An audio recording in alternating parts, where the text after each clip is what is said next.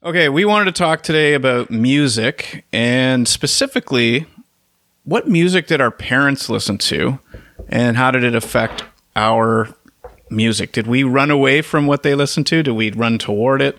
And then in there, we're also going to talk about what was our first CD we bought. What was that first CD? And I, I do want to specify it's CD.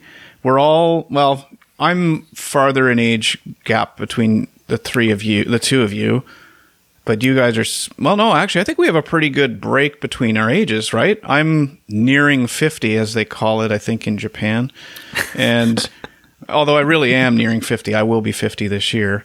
But I think in Japan, isn't it like if you're 42, you're nearing 50 or something? Really? Is that a Makoto, thing? Makoto told me that. He said if you're if you're 45, maybe it's if you're 45, you're automatically ter- termed as nearing the next decade. You don't. It's not like 50, 48 is nearing 50. It's you're f- nearing whatever the next decade is if you're f- within like with even up to five years in advance. No way. Yeah. That's a bit depressing. It is. So I am, but I actually am nearing 50. You, are- Justin, you're you're nearing f- 50 as well, uh, because you're 41, and Salim is nearing 40, I guess, because you're 29. That's 31, That's, 30. Yes, that, that, that, that's that's correct. I, I am nearing 40 as I am 29 right now. Okay, so we do actually have a pretty good, like, we have almost 10 decades, 10 years between each of us. So this is a good topic because CDs entered our world at different times. Yeah. So, okay, and then we're going to talking talk about faking it till you make it. I don't know if you've seen the movie Boiler Room, but Ben Affleck Oh, in yeah. the boardroom, he says, "You're today. You're going to act as if." It's all about faking it till you make it. So I want to find out the real world application of it. Do we do it? Have we seen it? What do we think about it? Mm-hmm. And then we've got our rapid fire, which we're going to get into. Yeah. Sound good? Mm-hmm. Yeah. And a weird news. Justin's got something weird that he didn't share with us in advance. At least I didn't see it. I find weird news knowing beforehand goes either way. Sometimes it's great because then you can sort of be ready for it, but then it's also kind of nice to get a surprise sometimes. So, Yeah. anyway. All right, I think we're ready to go. So, music. What music? Uh, Salim, did your parents' music? Well, first of all, what kind of music did your parents listen to? So, um, my parents had very, very different taste in music, and my essentially it, it kind of uh, well, let, let's put it this way. I mean, in in the car where my father would be driving, typically, uh, we listened to a lot of ABBA, and my mother, who I actually didn't get to listen to a lot of music that she would listen to because she would typically listen to it on her own uh, without sharing it with everyone else in the family.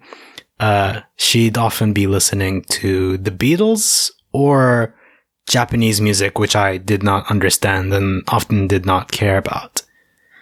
And the ABBA part was interesting because I wasn't too into it early on, but as I grew a little bit older and got into my sort of mid mid teens, fifteen ish, I started appreciating ABBA a lot more. Uh, and maybe it was also the influence of people around me. Some of my friends uh, had also started to appreciate ABBA a little bit. Uh, and but where influence comes in, uh, there was not a lot of that. I, I, I was never really too influenced by what they, what they listened to. Uh, partially because they were not necessarily big music people anyway. So I didn't get to listen to a whole lot of stuff that they used to listen to. Uh, and for me, it was really more about sort of finding my own way with music. Okay. Which- so, but yeah, are you an well, ABBA well- fan today? Would you turn on ABBA and listen to it like on your own? I, I, I would, yeah, I would. I like ABBA. I think uh, it's, it's, it's, I don't know, it's cheer, cheerful, maybe is the word. Uh, some, it's something uplifting. Uh, when I want to listen to something uplifting, I'll, I'll listen to a bit of ABBA. I like ABBA. day. Yeah. Some ABBA. Yeah. Yeah. Mo- actually, ABBA. I like most ABBA. Most of it. it's good stuff, really. And um, you know, I I, I really appreciated it once um, I'd reached a certain age. I think when you're like I don't know when I was listening to early on at age eight, I could not. I just couldn't appreciate it or understand it at the time. But is your like of ABBA now in any way linked to the fact your your father father right listen to yeah it? yeah father I, I would say so I mean if he hadn't been listening to it I wouldn't have gotten sort of I, I, I probably part of the reason why I like it I think is because it was kind of in my brain like so, so, somewhere in the back of my head it was there and when I got to appreciate it as music in its own right by by myself it kind of it, that those memories kind of came back and uh, mm. so there is definitely so you do think of there you think yeah. of those car rides when you're I, I definitely think of those car car rides especially the hmm. longer trips when it would be on nostalgia loop. then yeah. yeah yeah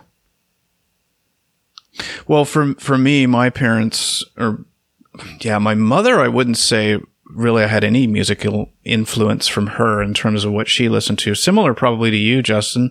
It was always, or Salim, it was my father who played the music either in the car and the, in the, when you said in the car, it reminded me of, and again, generational, when my dad would play the eight track player, the eight track player, actually under dash mounted eight track player. which had a collection of um, folk music mostly was what my dad was into. Mm. And when I think of the the did I run away from it as a kid? I did because my friends' parents were listening to things like Elvis or Neil Diamond or things like that. That when I would when they say, "What is your parent? What do your parents listen to?" I'd be, "Well, uh, Buffy Sainte-Marie," and people would be like, "Huh." Uh, or the Carter family. So really old, old folk music. That's like goes as far back almost as recordings go. The Carter family. What like what, so what, I what, I ran. What age? Like what? Sorry, what like what decade is that? I, I have, I have be no, like no clue. Twenties or something. 20s. Maybe. Oh wow. Would it be yeah, that? Okay. Is it yeah. that far back or that? I think it was. They were around in the. Then they're a family, hence the name family. But there's a connection, right, with June Carter who is uh, Johnny Cash's wife. She's from the Carter family.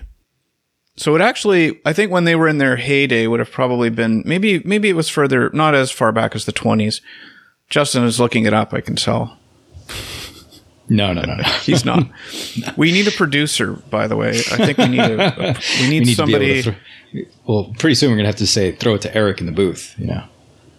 That's true. Yeah, he we do. We should be throwing that well, I don't know what would happen if we threw it to him in the booth now. He's only, well, he's 13. Geez, people are doing a lot of things at 13 that uh, he certainly should be capable. But so that's my story. I ran away from it because I just, these names never meant anything to anybody. And, but now I like listening to some folk music. I don't think I would put Wildwood Flower on in the car, which is a Carter family song, but I can appreciate it and I I'm okay with it, but I definitely ran away with it from it as a kid. How about you, Justin? Yeah, I, you both know that uh, my background's Latin. Um, my parents are first generation Americans, so as such, you know, you're kind of you're existing in two different cultures, um, and I think that played a big influence on their music, which then played a big influence on me. So, for them, they grew up, you know, a lot around a lot of traditional Latin music, a lot of salsa, uh, some merengue. Uh, and then as they got older, they cultivated their own tastes and they were really into funk, jazz, um, Motown, oh. Philadelphia sound. Oh, geez. See, if I had been, t- that's what the stuff I wanted to say to my friends that I was listening to. That's cool. That's, yeah. that's good yeah. stuff. Yeah, yeah. And then and, and they were obviously into, you know, the pop of their age too. Like because they were essentially children of the 60s. They they grew up in a time of what we now call classic rock. You know, I, I got to hear Grateful Dead and Beatles and all, Doors and Led Zeppelin and all that stuff because of them and because of other relatives and, and whatnot. And then by the time yeah. I was a kid, going through the 80s and into the early 90s, you know, it, it, extended out into the pop of that time. So, you know, a lot of Michael Jackson and Genesis and Whitney Houston and Pet Shop Boys and everything in oh between. God. Your parents that, were listening to that? Yeah, yeah, yeah, ah. yeah. So th- now, that, the, what's what, yeah. what, what? So, what's funny about that is that I'm feeling the generation. I'm starting to feel like I could be like your your dad because I listen to the Pet Shop Boys, right. Genesis, right, and it's making. And I'm realizing now that when when it came into your world, you were much younger. You were ten years younger than me, right. And when I was listening to Pet Shop Boys, it was when they were coming out. Yeah, when I was in high school, sixteen to eighteen. Yeah, yeah, and I was six to eight basically. So, you know, like mid 80s to late 80s when you're when you're reaching your mid to late teenage years and I'm reaching, you know, the the, the early formative years of kind of creating my own identity as many kids do, you know, in that kind of 6 to 10 range. Um, I was hearing a lot of that stuff, exposed to a lot of that stuff, but in parallel to that, I spent a lot of my summers in the Bronx, and uh, I had an uncle who was really into the early forms of what we call hip hop, and I was around a lot of graffiti writers, breakdancers, DJs, and MCs. So all of that music is sampling all of what we just described. It was mainly coming from jazz and funk, but it was also coming from rock and other areas. So because I had that formative uh, early experience and then getting this exposure to this new version of taking all of that music and reinterpreting it and building upon it, I just fell in love with hip hop. And that, that didn't close me off to genres. That just made me open up even more. And it made me want to explore more and mm-hmm. more and more. And, you know, when I started hearing about, you know, like early electronic industrial groups like Kraftwerk, you know, from Germany, they were the ones that, that, you know, are some of the initial sounds that lay the foundation of what early hip hop was. And, for me, uh, you know, hip hop is what I fell in love with, but I had all these other pieces that kind of made up the ingredients of that recipe to, to kind of lock in on hip hop. And I've never, ne- I've never necessarily closed myself off to anything else, but I always kind of circle back to hip hop. Yeah, I went through a, a reggae phase in mm. my high school days, or leading into my twenties. We I worked at a restaurant, and um, in the in the kitchen, a lot of, there were a lot of uh, guys back there that were very influenced or liked reggae music, so they would play it on the big ghetto blaster. And so I, I started to get into reggae and, and actually a lot of hip hop music because of, of that influence. So I was more, I think I was more influenced by the, the guys in the kitchen at my, my restaurant job than my, my parents. I remember my parents, my mother hinted at being an Elvis fan and I was like, okay, I can work with that. I can work with that. Yeah, I mean, for the listeners that you know know you, they know where you, you, you reside. But for those from a music standpoint, don't really know. I mean, Toronto has a very large Afro Caribbean uh, population, and, and that in turn has has exposed to a lot of folks in that area to uh, reggae, calypso, and, and different forms of uh, of Afro Caribbean music from people that have lived there for decades, for generations. Plus, we have Drake. Plus, you have Drake. Yeah, yeah, you have Drake. I mean that that's all fascinating to me, really, because it from my from my background, it, it was just completely different. Go, growing up in in Egypt, uh, where um, the the Western influence is is kind of limited to what we get from from from media, purely from me from from the media. Uh, so I was not exposed to lots of different types of music from a, from an early age. So for me, it was more what what what is mainstream. So essentially, I mean, it's basically what what was on MTV at the time, mm-hmm. uh, and uh, from there, sort of what gets picked up on on local radios a little bit. Uh, but then, by and large, it's also going to be local music, like local Egyptian uh, Arabic music, is still going to be really predominant uh, where because of my because I was born in the U.S. Uh, as well, uh, and and English was my first language. I was always more more comfortable with English music uh, as opposed to Arabic. But Arabic music was everywhere, Uh, but the only way for me to get English access to English music was kind of also from the mainstream. So, growing up in the early 2000s, it was a lot of uh, sort of mainstream pop, uh, but then also, um, you know, uh, kind of sort of along along the same lines, but also you know, uh, mainstream uh, hip hop rap as well was really really influential for for me growing up in a place where you just don't have that kind of broad access to, to different types of particularly Western music. When how old were you when you left the U.S.? I was six, so uh, I left the U.S. age six, and that was in '98. Okay, so you probably don't have a lot of memory of the music you would have been hearing there. No, no, not, not not not at all, not at all. So do you remember what was on MTV when you were when it came on? Like what song? Can you name a song that you remember seeing on MTV? Um, yeah. Uh, well, and and this is kind of where uh, my where where my love for kind of rap actually started. Uh, one of my one of the earlier earlier songs that I'd listened to on MTV was uh, "Cleaning Out My Closet" by Eminem, and uh, when when I heard that for the first time, and, and that was probably I think that was 2000 and, uh, 2002 when when the um, when the same album uh, came out. Um, yeah, that, I mean that that was probably So one that of was my, on MTV. Yeah. yeah, that I mean that was that was definitely on, MT, on MTV. Uh, Shakira um, was uh, like was, was something that I, I remember vividly. Again, that was probably like 2001, 2002. Uh, what, what was that song? I can't even I can't even remember the name. Uh, but it was like one of the Whenever, wherever. Yeah, that's it. Yeah, whenever, wherever. Yeah, like that. I mean, that was that was eye opening for me because I was like, "Damn! Like, what? What, what is? What is this?" um, Is this a callback So- to the Baywatch discussion we had previously on another episode? oh, yeah, I mean, yeah, prob- probably Formative right. Why years. not? Yeah, formative years, right? Yeah, I mean, it's it's it's what it's what you see what you see on TV, right? Uh, and Driving and- on an and all- and all. ATV on the beach with Shakira blasting. that was your ideal job. That was my ideal job. Yeah, hundred percent, exactly.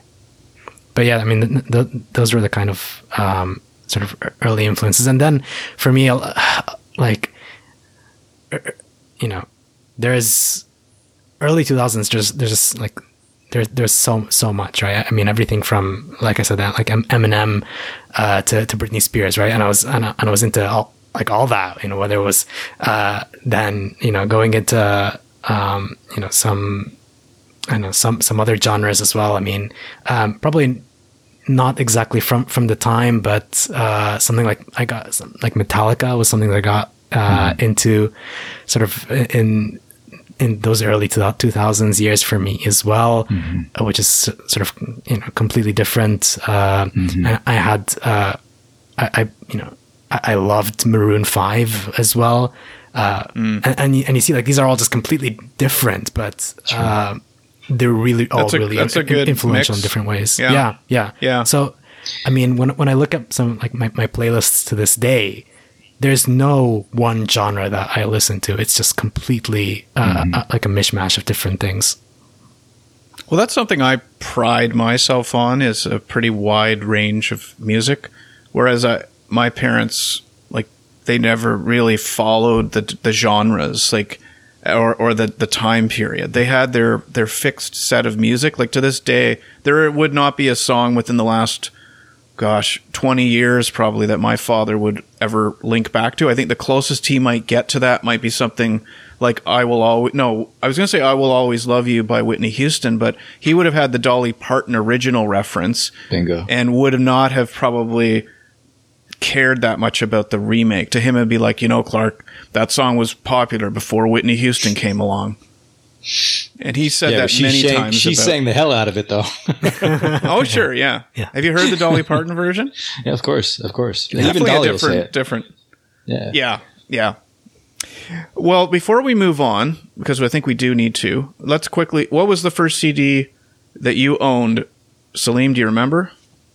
Uh, yeah, it was um, referencing back to Eminem. It was the it was the Eminem show, uh, and um, that was a the album. I think it was his third album um, that came out in 2002 uh, and had uh, songs like "Without Me" and uh, "Clean Out My Closet," uh, "Business." Uh, and these were all, I mean, and, and right after that, actually, uh, Eight Mile, the movie came out, uh, Yeah. and um, the my squadcast uh, name here, B Rabbit, is actually uh, a reference in the movie that was Eminem's character uh, then, and, Ah, and, and he yeah. song he sang "Lose Yourself," which was then sort of one of the most influential songs for me. Uh, I guess i i in my life, and some a song that when I, when I saw for the first time, I just absolutely fell in love with it. And um, it was me and my friends, and we were all singing singing it together whenever whenever it came on MTV. Uh, and, and you know, then you'd buy sort of buy the music, and um, it was just um, yeah, uh, super super influential and and something that's that's still with me to this day. Yeah, that And in case is- anyone's wondering what Squadcast is, it's the platform we're using to record this podcast. Yeah. They don't sponsor the show, but I am a member of their testing team. Just throwing that out there. Justin, No, I was just gonna say that the influence of that song culturally, not just in the moment, but but long term, is is astonishing. Because, I mean, you go to any sporting event now, and it's the song that they play during these key moments in the game, just like they used to play songs by Queen and AC/DC and things like that. These key moments where the they want to get the the crowd riled up. That song has such immense resonance for for a wide swath of people, ages, and and backgrounds. Now it's truly astonishing what what he was able to do um, at that time, and and also to recognize. I mean, let's be honest. He also had uh, the greatest producer of his generation making his album and, and influencing a lot of things. He had Dr. Dre, you know, whispering it right into his ear. So it, it's a it was an am- amazing um, time for for hip hop and for for uh, his uh, his pushback to where pop had kind of gone because you were mentioning before about you know Maroon Five and some of the other groups. I mean, Backstreet Boys NSYNC, all of that stuff really popped off in the late '90s, going into the early 2000s, and you know, it's no different than the grunge era in the early 90s, pushing back against um, some of the uh, rock that was happening at the time previous to that. I mean, I, I feel very strongly that Eminem was a, a big counter to what had been going on in pop, and he was kind of holding to account, you know, and changing the, the taste of people. Totally. in one. Yeah. all right, what was your first CD, Justin? Uh, a- again, influence of my parents. Um, I got uh, Gloria Estefan and the Miami Sound Machine, uh, Let It Loose. Uh, Uh, that that album had uh, anything for you, um, rhythm is gonna get you, uh, can't stay away, uh, one two three. Those were all huge hits. I think I think they had like five or six like singles that hit the top twenty five or top fifty um, from that album, and it, it it definitely poisoned me too because I, I saved money from doing chores in the neighborhood. This is when I was living in Puerto Rico. Um, it, I saved tr- uh, money from doing chores and I bought this album and it had a bunch of bangers on the album. And that is not how albums were, you know, like, or what does that like- mean, bangers? well, uh, great, Hits? great tracks, great songs, great Okay. cuts. So, you know, the reality is most of the time you, you save $15, $20 and you buy a CD. Maybe there's one or two and like there's a bunch of schlock and in between. So, you know, it completely skewed what, what, what my expectations were going to be going from there on out whenever I bought uh, a CD. But my family was pretty slow with technology. They were really good with their expansiveness of, of musical taste, but very slow with technology. So we didn't have a CD player. And then all of a sudden we had a five disc carousel in my, in my parents' setup. And that, that gave me permission to go ahead and buy my own. So saved up some money, went to the, uh, the big mall in the, near the capital of Puerto Rico and, uh, bought my first CD while my father was at the uh, baseball card shop. oh, your father went to baseball card shop. I mean, you had a cool. Sounds like a cool, cool father. Like, cool stuff. I, I, I should show you his uh, his Twitter account. He posts a lot of great memorabilia that he and his father have collected over the years because his father drove a cab for 40 years. So he had all kinds of amazing people ride in the cab. They've been doing these little stories about the different um, people that rode in his cab, everyone from uh, Jacqueline Onassis to Joe Frazier to Jose Feliciano. That just, yeah, really cool That's stories. insane. Wow. Wow. Um, a, a uh, topic I think we could tackle in a future episode would be what has Spotify done to the album, good or bad. Yeah, like the if because I will say in the old days we would we would get duped, right? You had to buy an album with 12 songs on it of which two were good if you were lucky. I remember buying some albums that had one hit on it and you felt like sort of taken hostage, but you didn't really know any better at the time. Now, I don't have to listen to 12 tracks of the new Coldplay album. I I just have to get the one or two songs that I like from any of their albums and but Spotify and what that's done, we should go. We should actually do a, a, a, what's the album with the most hits on it that hit your radar maybe as mm-hmm. a kid or as you got older. And it sounds like that Miami Sound Machine one might be one one of yours, but I know I have a couple. But let's uh, let's just finish up. So my my album first CD I bought Terence Trent D'Arby introducing the Hardline Salim, do you even know who no. Terence Trent D'Arby is? No. I, I could tell by your face that you thought you did. there was there wasn't a glimmer, clueless. Not a glimmer of rec- of of connecting t- to that name. W- well, you might know him by his new name, perhaps. Uh, he he renamed himself. It was here somewhere. Oh, Sen- Sananda Maitreya. Does that does that ring any bells? No, it does not. Justin, you're a music guy. Does that ring it? Does it? Did you know he changed his name I, I to Sananda? No, I didn't, I didn't even know that. No, no. Yeah, I didn't know it actually until yesterday. But introducing the hardline uh, had such hits as "Sign Your Name," mm-hmm. "Dance Little Sister," "Wishing Well" was a big hit. Mm-hmm. And and he had that album, and then I did some reading up on him for this just to prep a bit. After that, he had a bomb album that, or it, it, it was a failure, complete failure. He apparently tried to go in a different direction, and it didn't work. And he kind of fell off out of the mainstream, and that was the end of him. So a one album wonder, but a phenomenally talented guy. I went and looked, listened to some of his old YouTube stuff or some of some of the older stuff, including after that hit. So so it was in the late '80s, I think, that he had that uh, that album. And like five or six years later, I listened to some stuff of him doing live performances. Man, it's amazing, amazing stuff. Fake it till you make it. This is a mantra that, I mean, familiar probably to a lot of people. That whole idea that if you're not, you know, dress for not for where you are, but where you want to be. Get yourself into the mindset of not the job you're in now, but the one you want to be in, and fake it till you make it, whether you're there or not. I want to ask you guys first off, do you guys ever fake it till you make it? Or have you ever faked faked it till you made it? yeah. Do you believe in this? Yeah. I, I, I did. I mean, you uh, faked that you did. You said like it's past tense. Pa- past tense, past tense. I think I'm, i try to be a little bit more genuine nowadays. In fact, I, I can't bother faking. I can't. I really can't bother anymore. Uh, I'm too lazy.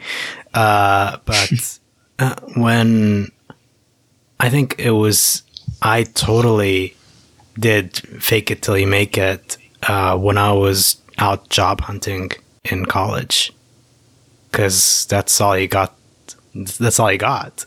Um, mm. You got like for me, it was just about you know you, you, you don't have any qualifications, you don't have anything, and it's just about presenting yourself in the most appealing way possible to the person who's recruiting you, um, regardless of what what lies beneath, uh, and and trying to get them to, to hire you and um, and I did that mainly with one company, uh, and that was the company that that ended up hiring me uh, because I was sort of laser focused on uh, on on getting that one job.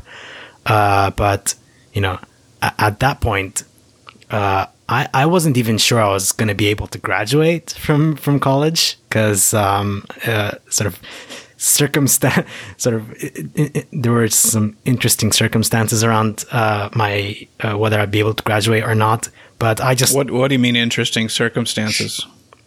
Ah, well, I mean, let's let's just say I, I, I mean I, I was just doing very poorly uh, in my classes, um, but then there were sort of some, some other things going on, which I won't get into because then it'd be a, a very long podcast. But um, But uh, faking it till you make it didn't work for grades, I guess. no, it did, it, it did not work for grades.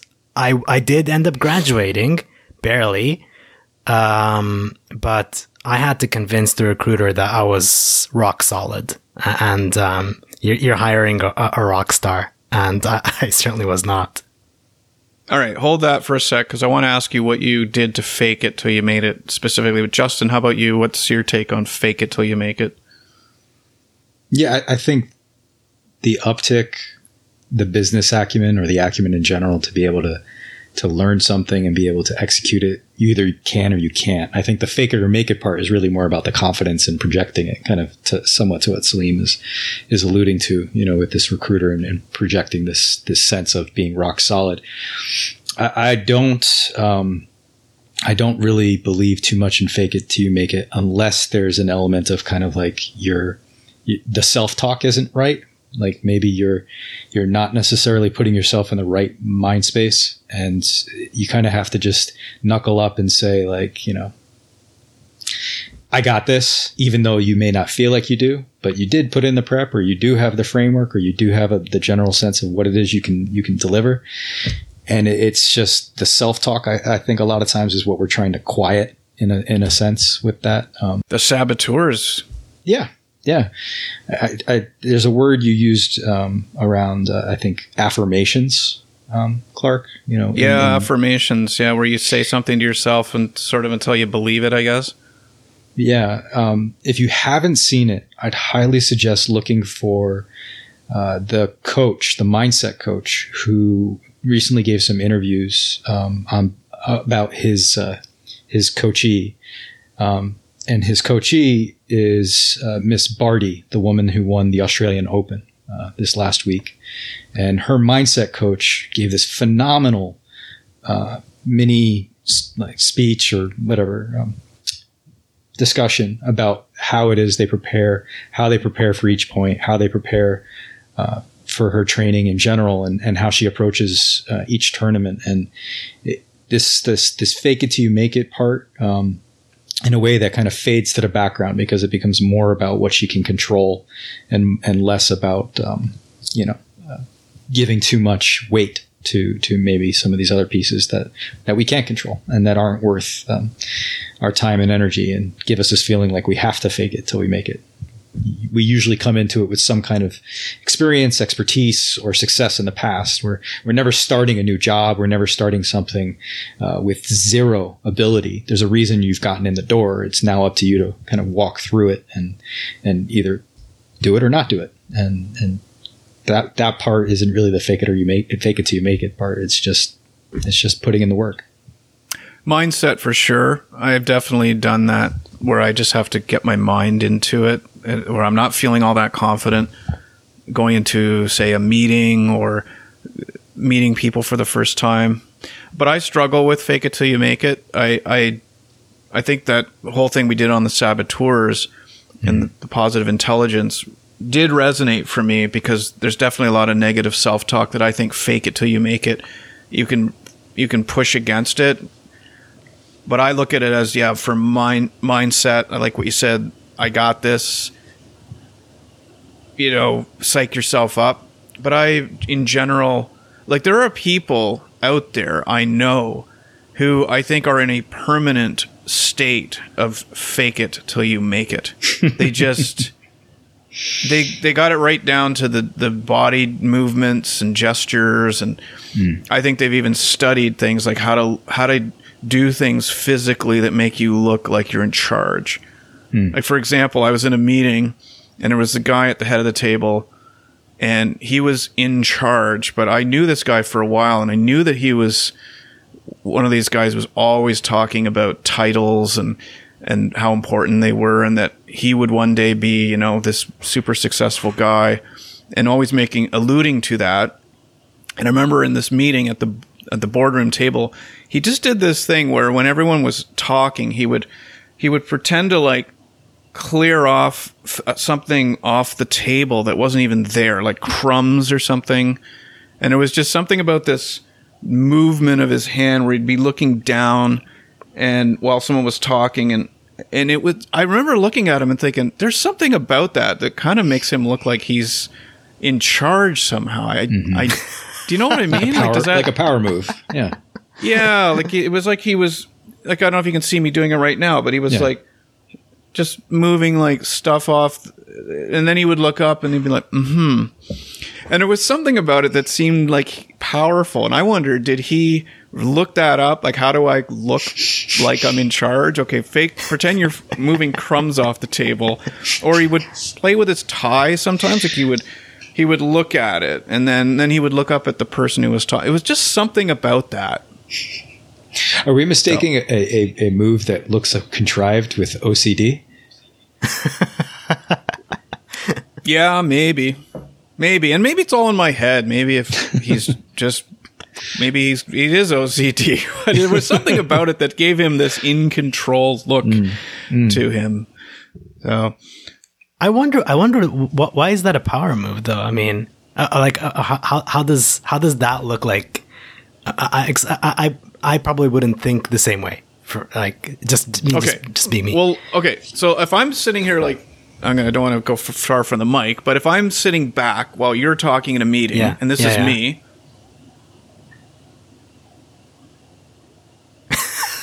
doesn't that look powerful? And I was just pretending to scrape some crumbs off the. It- doesn't that to look? me, isn't you're, there something you're about basically that? saying I'm listening to you, but what I'm doing is more important. But I am listening to you. Right. Yes. Yeah, yeah. That that that that I that I agree with. That I agree with. Like you, you've you've constant even even though it's something absolutely trivial, I've always got something more important to do. But I am listening. I mean, it's kind of an asshole thing, but Yeah. there was, and that's the that's it. So, are you an asshole if you're faking it till you make it? Do you have to be an asshole? Is that part of faking it till you make it? I don't think I, I so. really, I, I wish we would have a, a female voice in this conversation. To be honest with you, because there, there, this is a discussion sometimes that we have uh, amongst um, minority and female voices in the workplace. You know that that they aren't, they don't have the same ability to to kind of just say yes or attempt to get quote unquote the opportunity that sometimes men have always felt like they can just leap at, even though they only have 10% of the, the skills or background to, to go ahead and jump at. So from a professional Uh, standpoint, yeah, the fake it till you make it thing is a, is a broader topic that I think we could bring other voices in to kind of get some additional perspectives on something like this. I, I agree. If my wife was listening to this episode, which she probably won't, um, actually she does listen occasionally, but she she would definitely. So this is where you need a, a female voice to um, to give her opinion because. And I'd say, well, why don't you come on the show? And she'd be like, no, I'm not coming on a show. I don't like talking about things on, on in public. um, okay, we better move on because and uh, Justin or Salim, you were. I was going to ask you what you did. What was faking it till you make it? Was it just this mindset pump you up sort of stuff, or was there something you did? Like, did you scrape crumbs off a table? I or didn't. I did not scrape crumbs off the table, but it was um, just a, a- a- it was a few things, right? Even though I was really unsure and unconfident of what I was doing, just convincing yourself to, to look confident, you know, be able, when when you're when you're talking to an interviewer, kind of uh, you know shoulder sh- shoulder squared kind of look look the look the look the person you know straight in the eye and uh, and and and repeat sort of the few things that uh, I had quickly learned online um, you know a few hours before the interview. It's it's that kind of stuff. Um, I, I was applying for an uh, an you know insurance underwriting job and I didn't really know much about it. So it was just search online what is this all about? Uh, you know pick up a few uh, bits and pieces here and there, uh, things that I can you, you know turn into my own words and uh, and when when asked uh, repeat repeat that and or, or say that in a sort of fairly confident sounding way back to the the person who's interviewing me and I, I don't know. There's there was no malice in in what I was doing. It was just trying to get a job.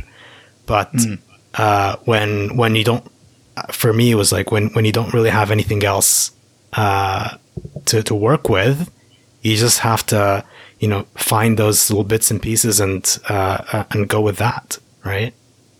That was that was my thinking at the time, at least. This episode is brought to you by Pace Painting. Pace Painting, serving all your painting needs, whether it's commercial or residential. Now, full disclosure, Pete is my brother in law, and I would recommend him to do work for anyone. He's done several jobs for us. We've always been satisfied. We've recommended him to friends and family. He's great. Email Peter at paintwithpace at gmail.com or visit his Facebook page at Pace Painting Inc. That's paintwithpace at gmail.com or visit his Facebook page, Pace Painting Inc. Okay. Ready for rapid fire, guys? Let's do it. Yeah, it's the Rapid fire, where we take two minutes to discuss randomly chosen topics of which we've sort of had some prep in what they might be, but I still randomly choose them. So let's start out with. I'm going to start the time. It'll be two minutes, just so we all know. We have two minutes collectively to talk about the topic, and when the bell goes, we we stop and move to the next topic. The boss or coworker, perhaps, that sends the email at 11:30 cl- at night. What's what's your feeling about it? Should they do it? Should they not do it? What sort of what does it do? Go. It depends. I mean, if there's a deal that's about to close and everyone kind of knows that something's going on, I'm not saying it's all hands, but if you're still awake and you check the email and a quick response is helpful in sending it out, you send it. But is there an expectation? No. No, there's no expectation to actually come to some kind of solution. Maybe there's something to nudge it along if you have something to contribute, but outside of that, no.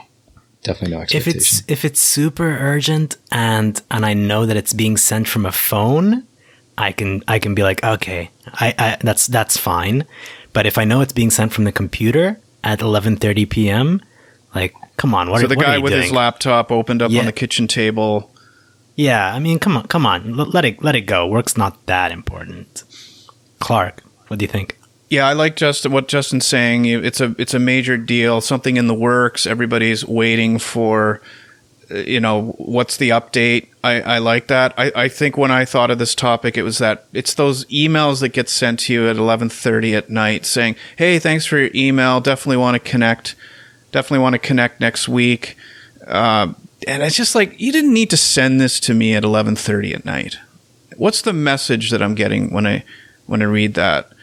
And now it reminded me of when I worked in Japan because of the time zone difference. That that that's the one area where it's tough because overnight you might get emails from North America or vice versa. You get emails from overseas, so that's different. Yeah, that's, That's different. Yeah, But if you don't reply, there might be another 24 hour lag, that type of thing. Yeah. yeah. yeah, in fact, that- I used that- to like that- that- leveraging it. You could leverage it.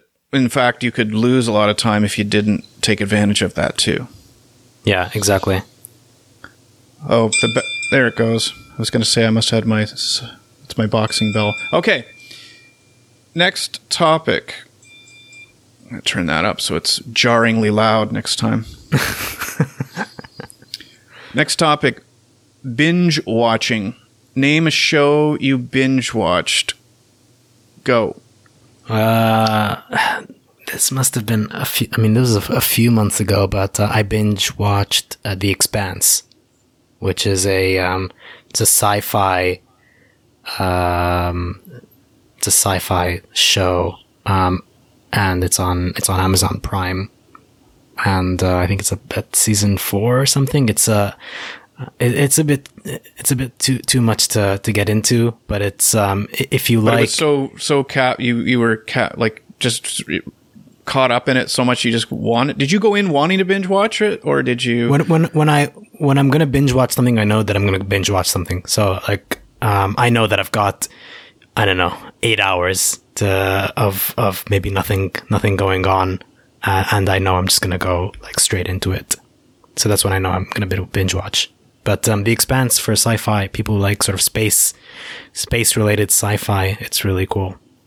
Give it. a I binge give it a watched Yeah. 24, that was probably the first series. I didn't I think that introduced binge watching. The show 24.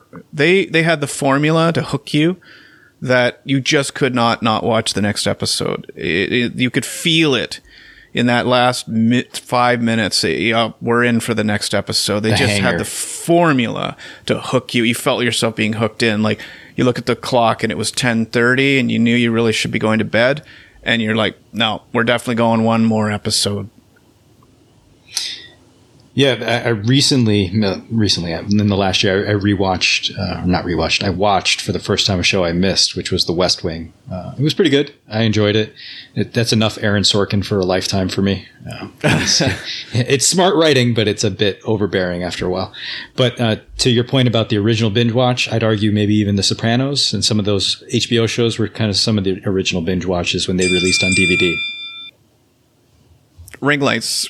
These are the the lights that people can put up to light themselves up. They're in a circular shape. They're they um, illuminate you uh, mostly for webcam usage, meetings, that sort of thing.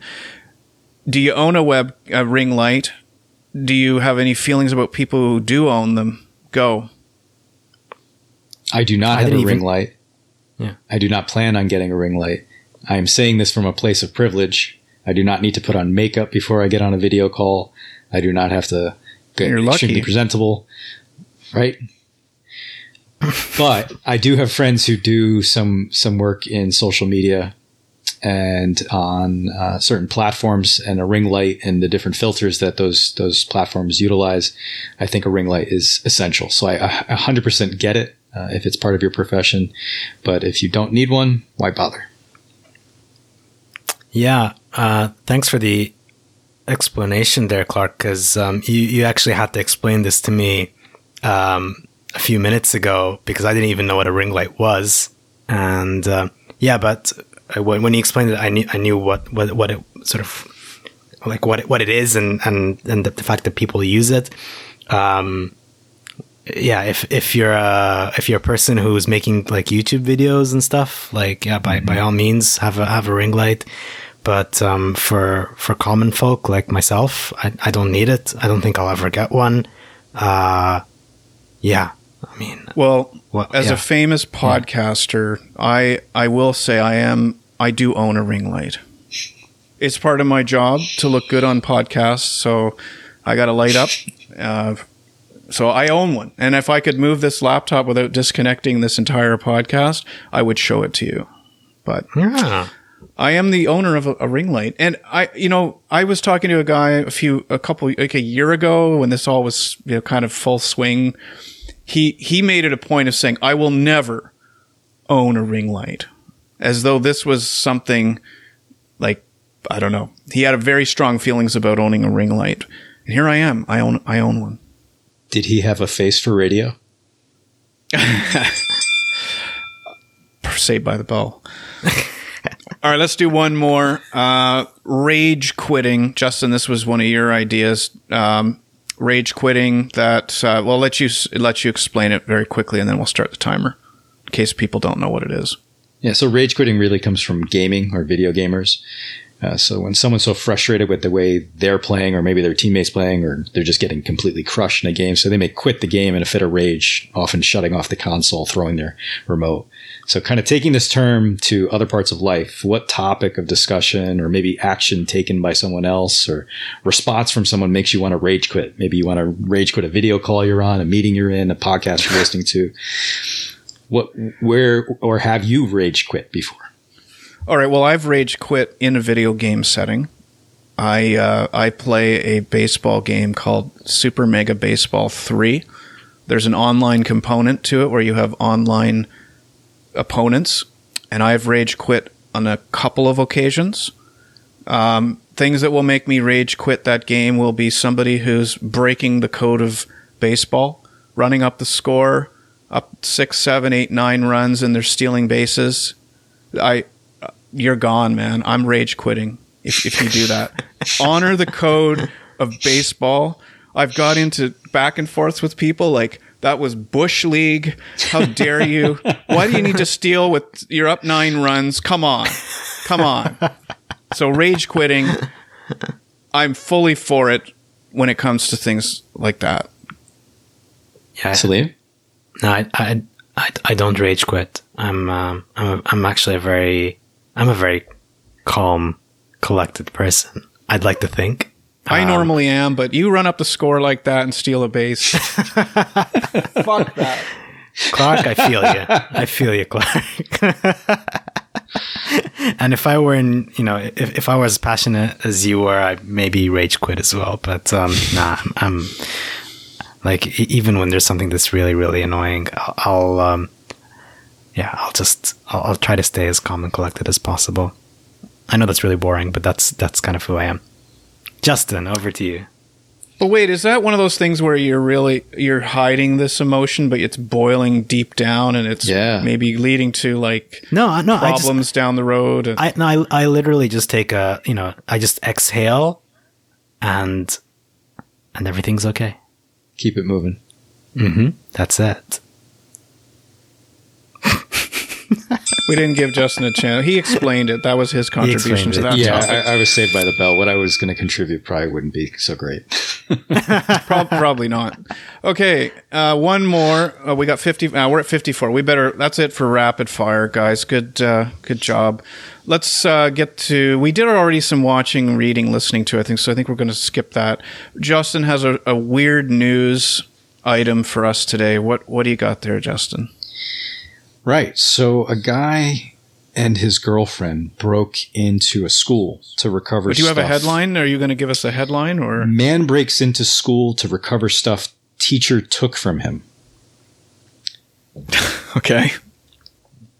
I'll get to the last part of the headline in a moment. So it's not exactly clear what was confiscated from the guy, but whatever it was, he really wanted it back. Uh, so last week, when the school was closed for, or actually a couple weeks ago, uh, when the school was closed for winter vacation, he was accompanied by his girlfriend and he snuck into the school. And the eventual goal was to recover his contraband. Uh, the two managed to get inside one of the school staff rooms, but it wasn't long before an employee who was actually on the premises heard them talking loudly and called the police to report the intruders. Uh, oblivious to the law enforcement coming, the couple was still in the school when the officers arrived on the scene and they were arrested for trespassing. Uh, getting the police involved, as opposed to maybe calling their parents and telling them to come pick up their misbehaving children, might seem like overkill, as may of arresting them instead of suspending them from school. But the thing is, though, that the gentleman and his girlfriend were 63 and 58 years old, respectively. They both attended the school that they broke into and graduated from it well over 40 years ago.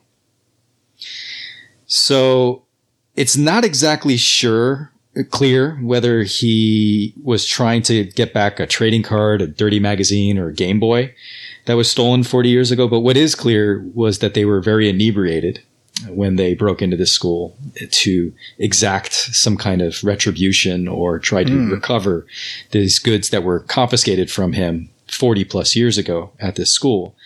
But uh, in the end, what I'm left wondering is um, how how much do, does a person hold a grudge to, to, to come up with the idea 50 40 50 years later to, to go back to that school and to try and find the teacher who's probably long since gone and try and find whatever was confiscated from them at this school that they went to Well, and uh, what made him think they were still there?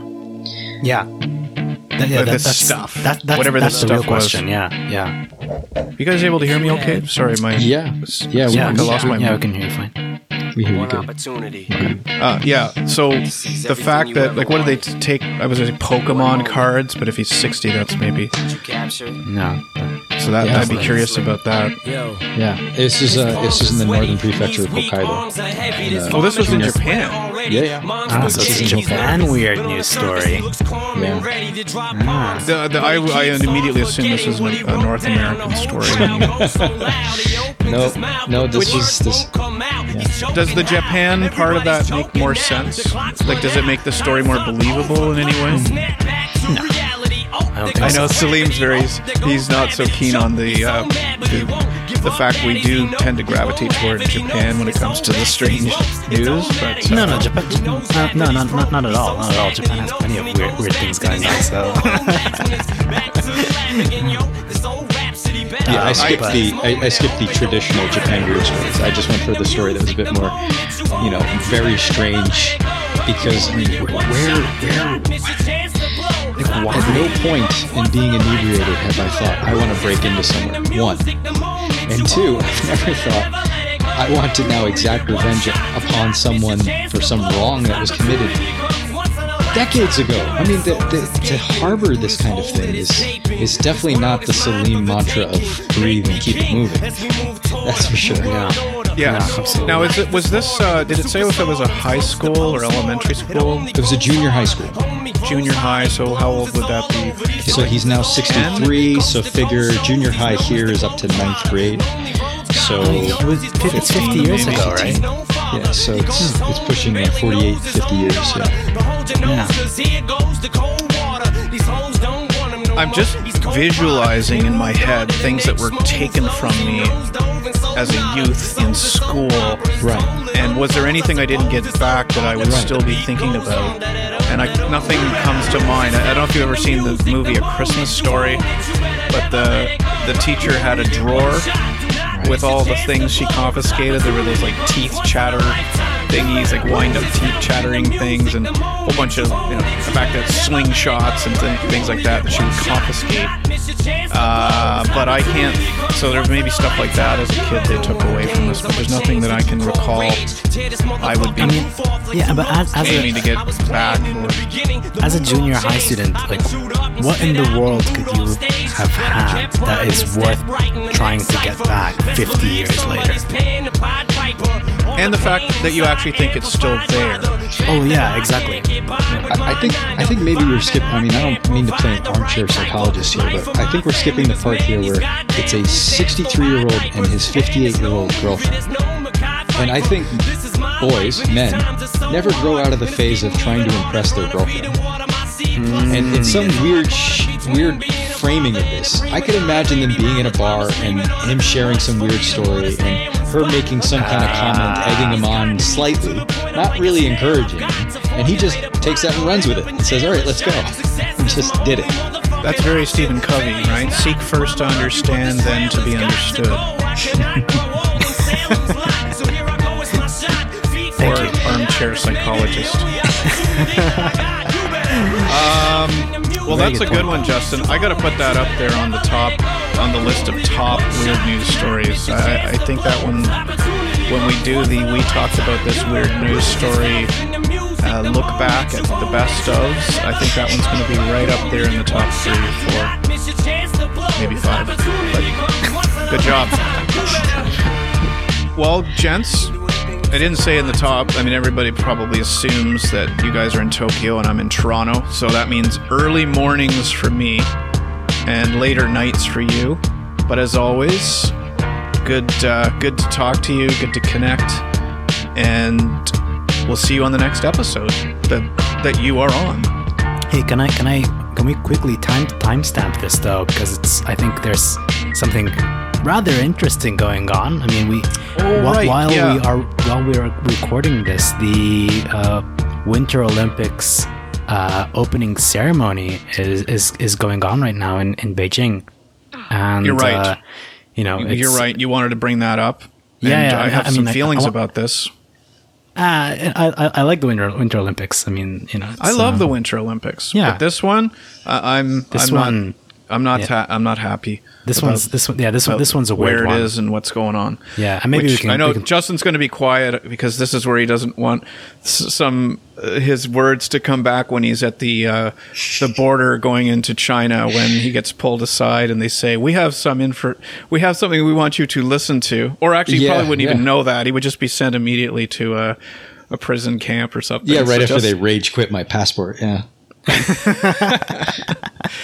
Um, Exactly. Yeah.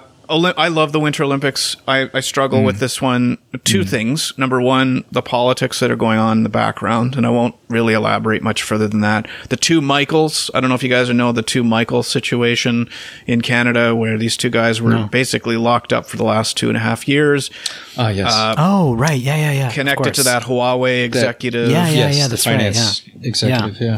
Yeah, Yeah. who has since been, I think, released, and they've since been released. Um, there's a lot of stuff around that, but the the other mm-hmm. thing, the the more f- funny or light part of it is that the there will be no NHL players at this Winter Olympics mm-hmm. because of COVID.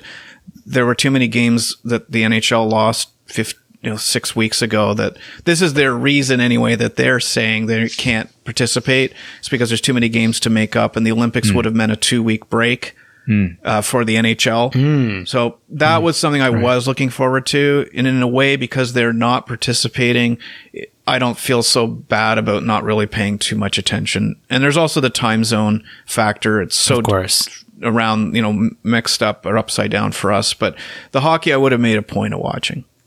Yeah. So, for better or for worse, Winter Olympics are kicking off as we as we record this, and um, yeah, I just Are you wanted to- watching them there? You got them on in the background? Yeah, yeah. I watched the the moguls yesterday. Pretty uh, pretty interesting. What's what it's on it right now? The opening ceremonies? I think it's yeah, it's just the opening ceremony right now. And is it crazily elaborate, like tens of millions spent on it looking? I don't know. I'm I'm I'm I'm, I'm not watching this uh, at the moment, but um, Oh, I we'll- thought you we'll- were. I thought it was on in the background. Oh no, no. I mean, my my wife's watching it in the living room, but um, well, I'll I'll I'll I'll, I'll tell you in the next um in the next recording whether they'd spent uh, hundreds of millions of dollars on the uh, on the opening ceremony or not. My guess is they did. I bet they did. Real quick, listeners, since we're talking sports, real quick, if you haven't seen the highlights from earlier this week, Nadal versus Medvedev for the Australian Open final was a five hour match. Nadal came back from two sets down and he unbroke a tie with between himself, Federer, and Djokovic to become the winningest Grand Slam men's single champion. It was an epic match that lasted five hours until about 2 a.m. local time in Melbourne, Australia. Uh, it was an amazing feat considering the guy just had surgery, I think, six months ago and COVID a month and a half ago. It was, Saw that, yeah. yeah, it was a great match. I didn't know about COVID. I knew he had a was it knee surgery? Yeah, yeah, he had knee surgery and he also had COVID about a month and a half ago. Yeah. All right, good for the good sports update. It'll be time captured to this moment on We Talked About This. Gentlemen, awesome to have you. Thank you, Clark.